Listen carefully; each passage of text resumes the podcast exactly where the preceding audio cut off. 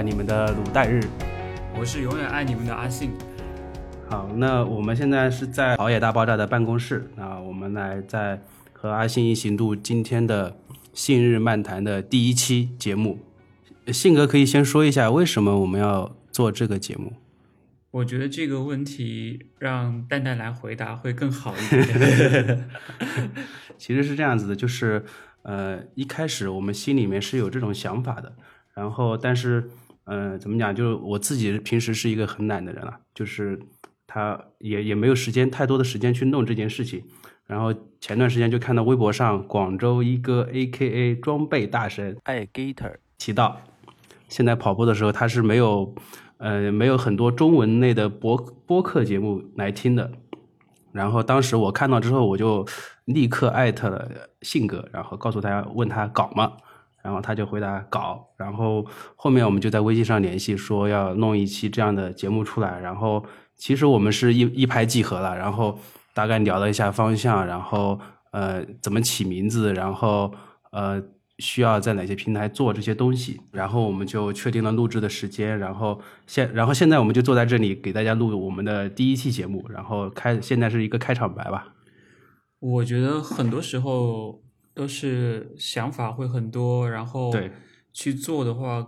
更多是需要有一个人或者是大家互相去去鼓励，或者是去激励对方，才会去做这样的一件事情。因为刚刚开始的话，肯定都会很难，或者是觉得。很不自在，或者是让你觉得很奇怪的感觉，但是一定要去克服它，或者说可以慢慢的去把这个事情给做成。所以从零到有是一个比较有趣的一个过程，同时我们也很享受这样的一个过程，可以陪着大家一起去跑那个长距离啊，或者是你在一个人轻松跑的时候、无聊的时候，可以听到这档节目，就好像有人在陪着你一起在聊天一样。对，其实我我我最近这段时间跑，平时跑步的话都会听播客，然后我我现在自己比较听的比较多的，像大类密谈，然后像 Awesome Radio，嗯，然后还有一个就是那个之前兔子大会做的一个车间访谈，但他们已经好好像已经很久没更新了。就我我现在跑呃有氧九十的话，我一般会选一个一个半小时左右的一个播客，然后正好。正好这个时间是能够打发掉我训练这段时间的时长的。嗯，对。不过大家在听的时候一定要注意安全，注意安全，注意安全，因为人身安全肯定是最重要的。不然的话，你到时候一旦听入神了，忘了身边的一些情况的话，就会呃容易出现一些问题。所以大家一定要注意到这一点。嗯，上面我们介绍的其实是介绍了我们要为什么要做这个博客。那后面其实我跟信哥有讨论，我们这个播客要做哪些内容。周三的时候，我发了一篇文章，虽然这个文章很简短，就是我随手写的一篇文章。然后当里面有里面有提到，就是节目的内容会是无边无际的。就我跟信哥其实的想法，嗯，决定的很快，但是未来这个播客会是什么样子？我我其实我们心里也没数，也也不知道它未来会是个什么样子。Freestyle 吧。对，我觉得是一个很很随意的一个状态，就有什么样的选题，我们就有有这样的一个时间，我们就会做这样一个内容。然后，当然它的大方向肯定是跟跑步相关的。然后我们也会聊一些有关的人物啊、故事啊、训练还有装备。然后等我们整个流程走通了之后，后面我们也会邀请一些呃跑者，还有行业行业内的一些人，大家大家比较感兴趣的人来。一起录我们的播客。总之，大家有什么感兴趣的一些主题，或者是很想听到的一些故事，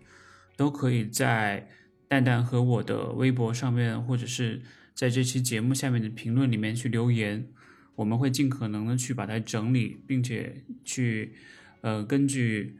现在呃时下比较热的热门的一些话题做一些结合，然后给大家分享出来。嗯，那那接下来，其实上面我们介绍了一下我们做这个播客的目的，还有一个为什么我们要做这个播客。那今天我们第一期节目就来谈一谈，呃，之前就前几个月前非常火的一个话题，幺五九的挑战，就是吉普乔格幺五九的挑战。那呃，为什么我们要做这样一期节目呢？因为之前我是在网上 BBC 上 BBC 上面看到一篇文章，嗯，它的作者就是在。比赛结束之后，呃，就是紧密的采访了基普乔格，还有他嗯背后的一群一群人一一个一些团队吧，然后里面有非常多的细节的内容是我们在直播里面是没有看到的，然后我也觉得这个话题是有意思的。之前是想把这篇内容写成一篇文章，但是后面想想这篇文章写出来会很长很长，然后写写的话也会很累很累，还不如就是直接说出来，然后正好是搭上这一期节目可以直接说一下。而且像 Challenge 幺五九这个活动可以说是出圈了，因为我记得当时在微博上是上了热搜，然后也上了那个中央电视台的新闻，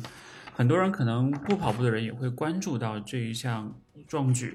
虽然是在一个比较接近于这种实验性质的环境里面去去挑战人类的极限，但是毕竟是有人还是嗯、做到了这件事情，所以我觉得。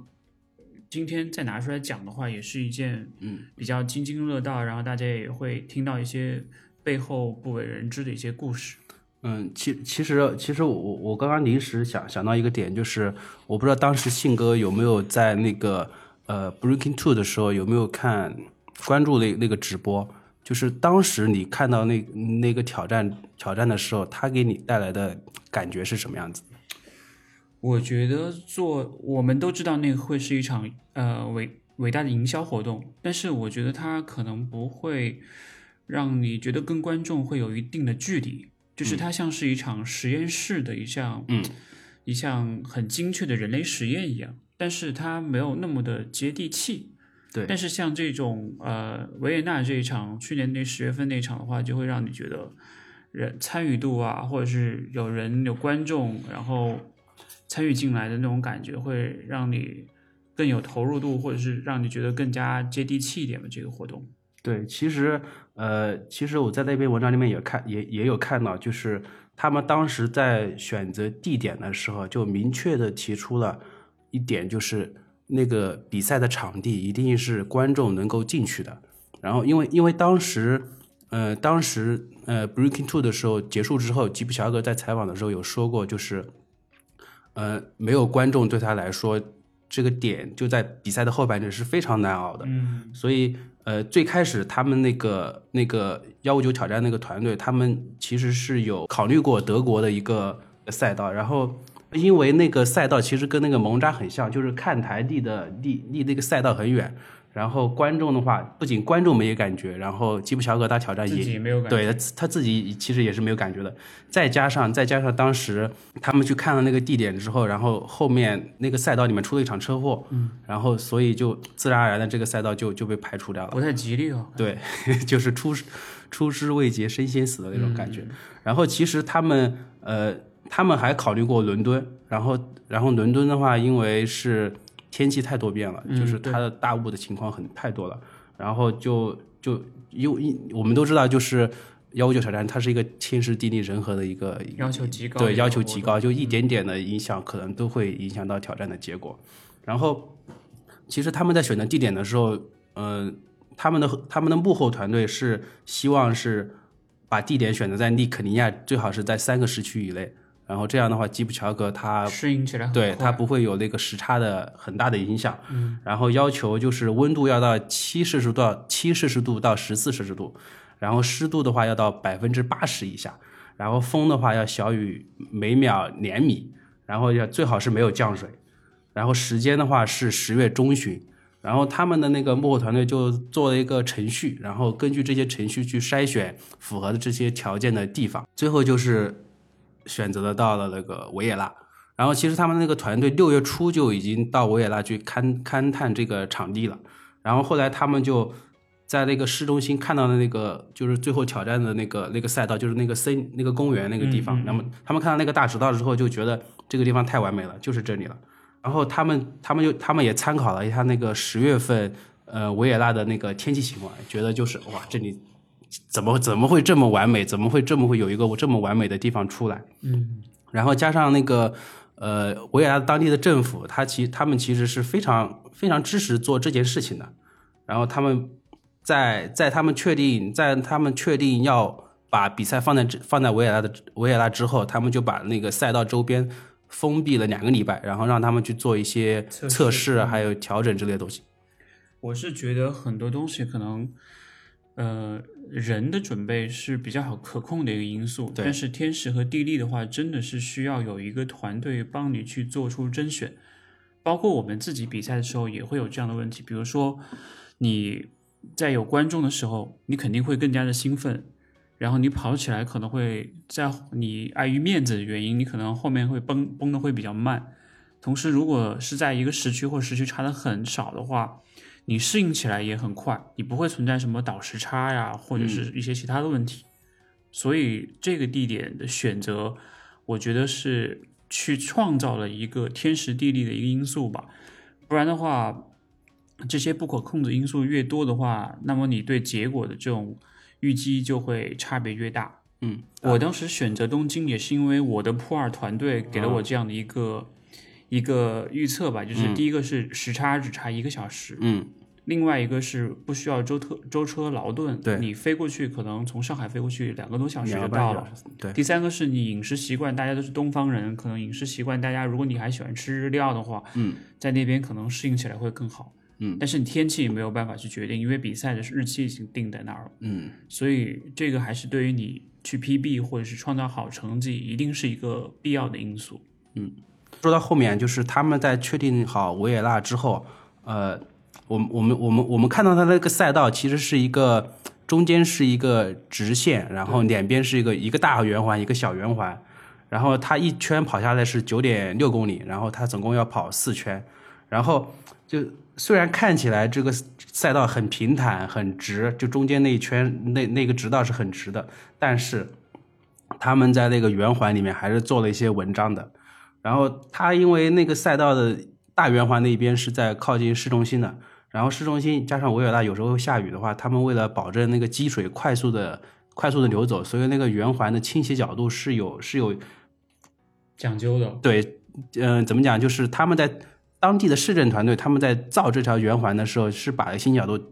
打造成了一个负百分之二的一个角度，因然后为是负二度是吧？啊，负二度对。嗯然后他们是为了让那个水雨水落下来之后能快速的流到下水道里面。嗯，然后但是呢，但是那个破二的呃幺五九幺五九挑战的幕后团队，他们在测算的时候就这个这个角度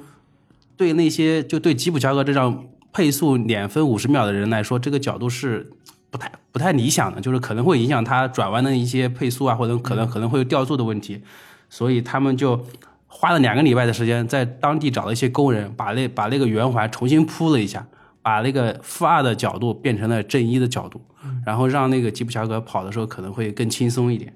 然后重点是他们在那个挑战结束之后十二天就要把那个地方再恢复成原样，就是为了保证那个整个市政的市政的安全吧，我觉得。所以我个人觉得细节决定成败是这场比赛的一个关键。如果没有这些幕后的团队去控制这些细节的话，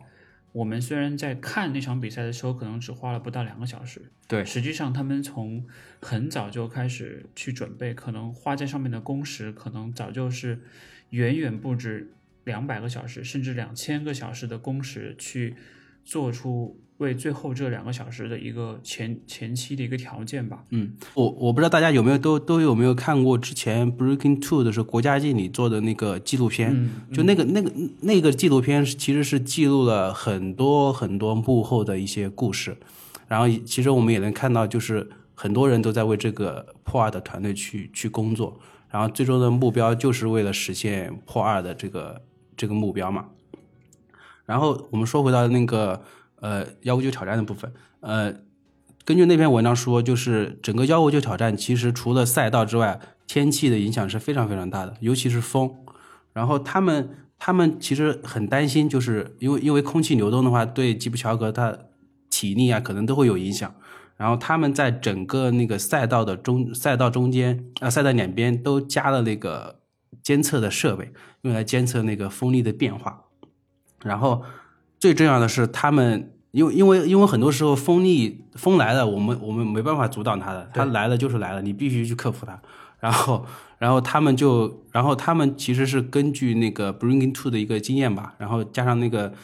本身做这件事情那个幕后的老板就是搞自行车的，对搞自行车运动的，他们的空气动力学研究的非常非常牛逼的。然后他们就搞了一个四十一人的一个兔子团队，然后我记得好是当当时好像是六六个人一组吧。嗯，对，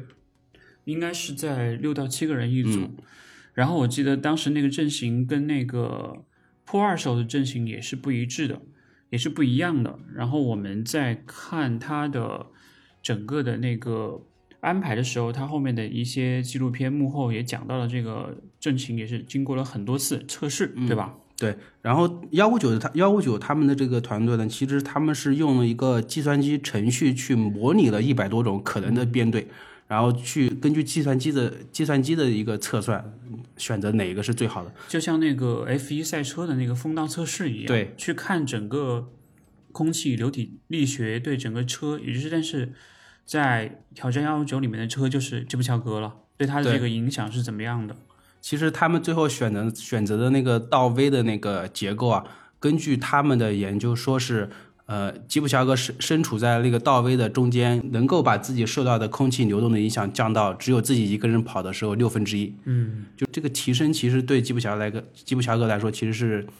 虽然听起来是有点微不足道，但是其实在实际当中，我觉得可能影响还是会比非较大常大的。对，因为你想想，如果你按五分的配速的话，其实你可能会感觉到是微风拂面的感觉。对，当你跑到四分的时候，可能你就会觉得哇，怎么为什么两米每秒的每秒的风吹到我身上都这么快？嗯，当人家跑到已经三分之内两分五十的配速，那种风速可能就真是嗖嗖嗖的了。对，当你把空气空气流动的问题解决了之后，还会导致另一个问题，就是你没有风的时候，你会感觉怎么这么热？像我像我这种大众跑者，就平时跑呃比赛的时候跑在人群里面，就是很能能够有个很明显的感觉，就是周围其实它是有风的嘛，到中间越越往中间风风声风风是越小的，然后你你你感觉到的体温其实是上升的是非常非常快的。还有一个就是大家有没有这样的感觉，就是当你跑那个跑步机的时候啊，嗯，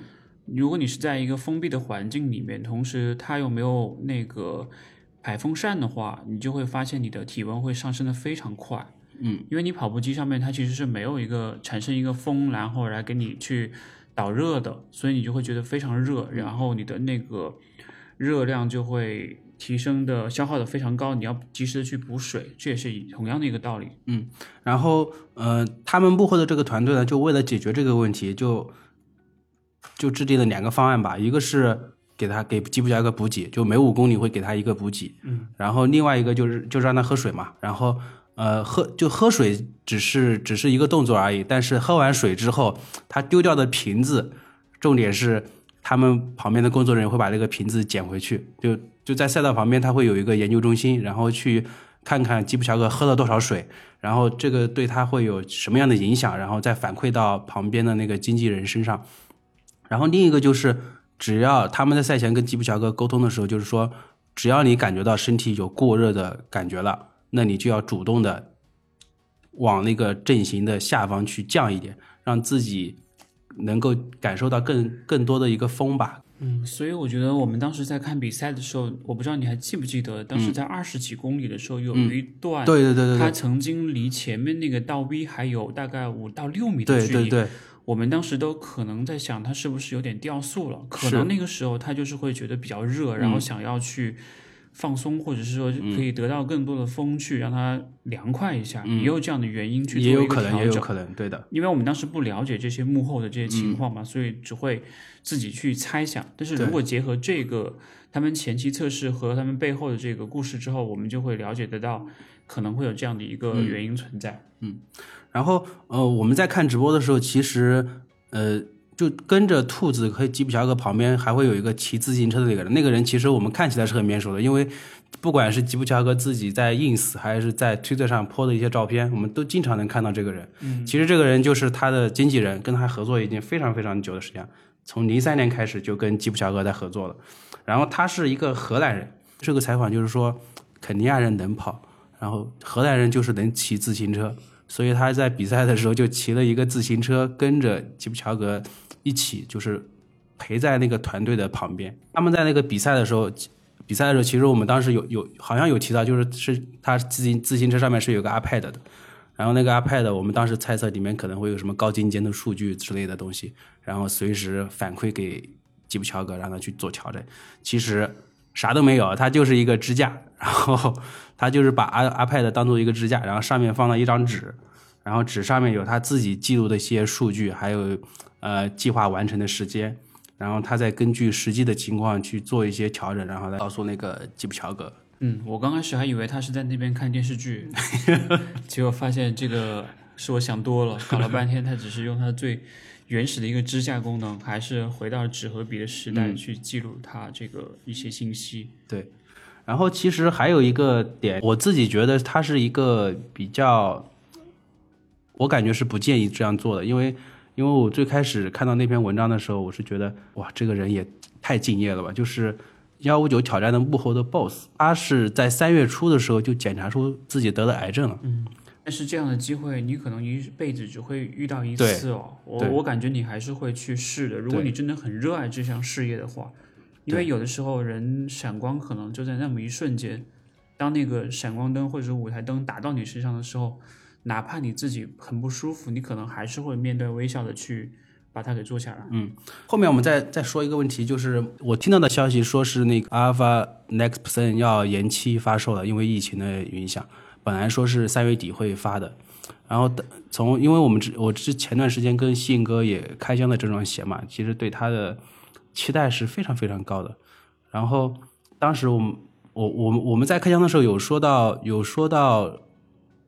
就外界对他的评价嘛，这双鞋我有点忘记了。嗯，没有太说，对只是大家都很期待。但是上半年比赛赛事又很少，可能还是会更多的还是会去放在下半年的一个爆发吧。嗯因为因为是这样，就是从这双鞋，其实从 Next Percent 开始，这双鞋子外界对它的评价就是，就有人我我觉得穿它的穿它跑出好成绩的人，肯定对它的评价非常好。因为我我自己本身就是这样一个人，我我我我我我穿了这双鞋跑过两次比赛，一两次马拉松，一次半程，我我都觉得我跑的跑得非常好。就是我我是觉得这双鞋对我来说，呃，就是比其他鞋牛逼。然后，然后，但是对那些精英运动员来说，尤其是有赞助的精英运动员来说，他其实没有很多时候其他品牌的精英运动员他是没有机会穿这双鞋子的他会觉。得不公平，对吧？对，其实就是这就是之前网上一直在讨论的问题嘛，就是大家觉得这双鞋，你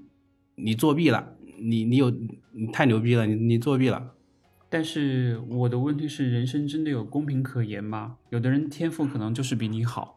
有的人可能他生活在高海拔地区，他训练的这种效率就是比你高。嗯，有的人可能从小家里穷，他只能光脚跑，所以他就是前脚掌落地之类的。嗯，这个很难去评判。人家说光靠一双鞋就能决定比赛的胜负，嗯就好像我们小时候，嗯、跟别人。嗯，玩那种游戏一样，你就说人家装备好，但是你要考虑得到，人家可能操控啊，一些其他方面都要比你强。嗯其实其实关于这一点，吉普乔格他也他也说了，就是他说如果你不训练，嗯你就跑不快；嗯如果你不保持健康，你也跑不快。嗯其实这个这个点其实是不关于鞋子的，就是很多时候，因为因为我去年夏天我参加的那个 Nike 的那个 NIC 的那个那个训练，其实我觉得我我我很大程度的进步是因为我我几乎每周都在跑，嗯然后都在都在做很基础的训练，嗯，然后才在比赛里面，虽然比赛跑的也很痛苦啊，到后半程也很痛苦，就是所以才会比之前的成绩要好好出那么一点。其实有很多时候，很多时候我们把我们把成功的原因归结到那个鞋子上，其实是很片面的。我我是这样觉得。而且有的时候我感觉会有一种心理上的暗示，对然后就好像外界宣传说这是一双神鞋，然后基普乔格穿到破二了。当你穿上那双鞋的时候，你会有一种心理暗示说，我自己现在穿上了神鞋，我会变成很厉害、很厉害那种。这种心理暗示其实是没有办法用数据去衡量的，但是绝对是会带来 buffer 或者是加成的东西的。对，我们当时在看完幺五九直播直播的时候，我们看到那个在终点的时候，就很多人，包括兔子，包括吉普乔格的老婆孩子，Grace，对，都都跑到赛道上跟他庆祝。但是我是感觉，就是吉普乔格只有在冲线那一刻是很激动的，嗯，就是挥着拳头冲线的那那一刻。但是当他一冲完线，就整个人立刻就恢复到平静当中。对，就就我我不知道，我像像我像我平时呃参加比赛的时候，我我觉得我很怪，就是跑得不好的时候，跑得不好的时候，我到终点线的时候，我会慢慢慢慢走过去，然后低着头慢慢慢慢走过去，然后默默的去领参赛包什么之类的就回家了。然后跑的稍微好的时候，我会什么？我会大吼，然后啊，然后会挥拳之类的东西，我我也会这样。然后我不知道性格啊，性格你，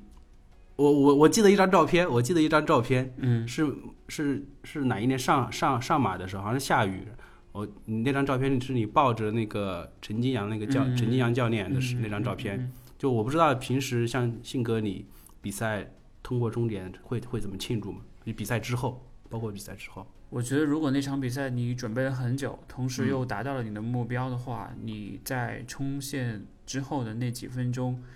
应该会是一个你的跑者高潮。对，就是你会得到情绪上最大的宣泄，因为你已经忍了很久了，就像你三四个月都在为这件事情在做一些准备一样。但是我们看到的是，基普乔格真的是除了他过线的那一刹那非常的激动之外，然后后面他接受采访，包括他的一些，我不知道赛后 party 他会是什么感觉，嗯就是给人感觉就是很快就回归到平静当中去了。嗯我我记得之前，呃，波士顿的时候，波士顿马拉松是是一九年就下大雨的那一场嗯波士顿马拉松，当时那川内个优辉，对川内优辉跟林登，当时林登超呃林登夺冠之后，他就在那个赛后的 party 上把那个香槟倒在自己的鞋子上，对一一饮而尽那种感觉。我感觉这种事情，吉普乔格他永远都永远都做不出来，做不出来。因为因为因为当时因为我在那篇文章里面看到，就是他最后的结尾是这样写的，就是当所有的庆祝在两周之后都结束的时候，然后基普乔格他说他一点都不喜欢一些大型的一个庆祝活动，然后在问被被问到他累不累的时候，他说了一句：“我真的不累。”就是我我我我我其实没法想象，就是像我跑跑一场马拉松，我可能要休息一个礼拜，嗯，一个礼拜我啥都不干，天天就是吃喝睡，吃喝拉撒睡吧。就是对这种精英精英级别的人物来说，就是我们很难去感受到他们的那个身体状态到底到底是什么样子的，就可能真的是神。然后这么不累的一个人，我们要问他一个问题了：他到底能不能在实际的比赛比赛里面去破二，对，到底能不能？嗯，这个问题很有意思。嗯你觉得他能做得到吗？我觉得挺难的，其实，我觉得真的挺难的，就我很难很难说出来他什么时候能够实现，可能未来可能可能未来能够实现，但目前来看，我觉得，呃，就现在的状态，我我希望我希望他能很快打我的脸啊，就是我希望他很快打我脸，但是目前就是吉普乔格的两分零一秒三十九的这个世界纪录，其实距距离两小时还是挺远的，嗯，就一分三十九秒，这个时间要要多久的训练？要多久多久的训练才能实现？九十九秒，四十二公里差九十九秒，你每每公里的配速还要快两秒多，你在二五几的配速下面还要再快两秒多，对这个真的是非常非常难的一件事情。就好像如果我们跑，从完赛可能从四个半小时提升到四个小时，那半个小时很简单，对，但是你要提升那么九十九秒，可能要花我也不知道要花多长时间。就跟就跟就跟你你平时考六十分，一下子考到了八十分，就觉得很简单。但是你每次都考九十九分，一下子考到一百分，就有就有点难了。有的时候还有一些运气，天时地利人和都要有。对而且而且就是赛道这个东西你很难说，对，尤其尤其。我我目前好像吉普乔格就跑了呃伦敦、柏林，就跑了二零一四年的芝加哥，啊，还有芝加哥，对，就是这三场这三个赛道，其实除了柏林会好一点之外，伦敦、伦敦跟芝加哥其实都挺难的，其实赛道，嗯。因为伦敦呃芝加哥的赛道，我我记得好像是有点坑坑洼洼的那种感觉的，嗯，然后伦敦的话，可能可能是会不伦敦的赛道是不是有点绕的那种那种转弯的地方特别多，好像？因为这个至少跟这种像维也纳这种完美的赛道比起来，肯定是有很多的不可控因素在里面。对。的，而且而且就是他们很多精英选手在跑比赛的时候会跑负分段，嗯，这这这个东西我是从来没体会过的，我不知道这是什么感觉，就是后半程要比前半程快，就是相当于像像吉普乔格在柏林跑二幺二幺二二零幺三九的时候，他前半程是六跑了六十一分零六秒，然后后半程跑了六十分三十三秒，就就快了，快了很多。然后贝克勒去年在柏林跑前半程是六十一分零五秒啊，其实跟其实是跟很接近。对很接近，就这个这个配速很接近，但是后面就就慢了一点，就是后半程跑了六十分三十六秒，就最后其实是慢了两秒钟吧，呃三秒钟，嗯，对吧？然后如果你想要破啊，那你前半程就可能需要跑到六十六十一分以内，然后后半程再跑到六十分以内。很难很难啊。对，这个这这个配速太太太可怕了，嗯 就是所以说就是但是你也想过，可能隔个十年、二十年，当我们的播客来到一百期的时候，嗯说不定哪个这种一个是鞋子的进步吧，嗯，另外一个是可能某一场上天眷顾给到柏林或者是伦敦一个特别好的天气，嗯。完美赛道加完美天气，再加上一个非常厉害的人物，加上一双特别厉害的鞋，嗯，可能这些所有的因素都加成到一起的话，这个破二会在我们的有生之年真的是能够看到的，因为这两年、这两三年的这个马拉松成绩的这种突破实在是太快了，对，所以的话，很多人都会说是鞋鞋子变厉害了，或者是怎么样，但是我觉得跟人、跟赛道、跟很多因素都有关系，这是一个综合的加成得出的结果。对但是有个问题就是，十年二十年，我们就看不到贝克勒或者是对基普乔格但是他们一定会是一个先驱者，因为大家人类在当你回呃二三十年二三十年之后，有一天在聊到谁是第一个马拉松跑进两小时的人，大家可能记住的不一定是那个正式比赛里面达到的那个人，有可能就是基普乔格做到这件事情。嗯虽然他是在一个很完美的环境下面，虽然他的成绩没有被国际田联所认可，嗯，但是他就是以人的身体来做到了，他肯定是第一个了。嗯呃，那既然提到了基普乔格跟贝克勒，那我们再聊一下，呃，本来本来可以可以成型的四月份的那个伦敦的大战，就是基普乔格大战贝克勒，嗯。就这两个其实是一个冤家的一个状态了，就一个是肯尼亚人，一个是埃塞埃塞俄比亚。埃塞俄比亚人，然后之前在那个田径场上其实就贝克勒是一直压制着就斗斗过就斗过很多次的。然后到那个马拉松赛场的时候就，就就风水轮流转吧，就是基普乔格就开始压着贝克勒。那本来我们本来我其实我已经跟跟信哥约好了，四月份伦敦我们要去直播这场比赛的，嗯，但现在就是没了。然后可以放在十月份再去对，考我们虑这个只能到。十月份了。然后他们俩现在的成绩都非常非常接近了，一个是二零幺三九，一个是二零幺四幺，就是贝克勒他，我之前有写过一篇贝克勒的文章，就是他对他对世界纪录这个这个东西就非常非常的执念，，OK，就他我我是感觉他一生的目标就全定在世界纪录这个这个点上。毕竟现在五千和一万米的世界纪录还是他。，对，就就其实他是想要有点包揽这个感觉，但是我觉得五千一万可能过不了多多久也会有有也会被破掉的。嗯，然后，嗯、就就比赛之前，我很难想象贝克勒能跑出这个成绩。就大家大家对他的印象就是靠天赋吃饭。对靠天赋吃饭，然后就达到一个巅峰之后就开始就就开始做生意，酒店生意。对，就做生意了，就就在埃塞俄比亚开酒店，然后搞什么训练营，自己也也也搞去去信那个什么教，然后就一直也也不认神真，神叨叨的，对，也。也不也不认真训练了，然后还好还好他去年回心转意了，然后去的那个荷兰的那那个地方叫什么我忘记了，想叫想什么那个地方我忘记了，然后去那地方开始训练了。我觉得还是 NN Team 这个团队对我觉得这个我觉得这个如果没有这个团队的话，他肯定回不来的。对，然后他经历了那么多的伤病，然后退赛，然后现在还能跑回来，就就太牛逼了。然后像吉普乔格，他其实我们看到的新闻里面，他很少有受伤的情况，然后也没有什么退赛的经历，然后他的就整个在比赛里面心理心理建设是非常非常强大的。我就是天下第一，脑子就是天下第一，谁都跑不过我。去年我我还记得在伦敦的时候，在伦敦那场比赛一开始，中间有一段好像是他的小弟就是领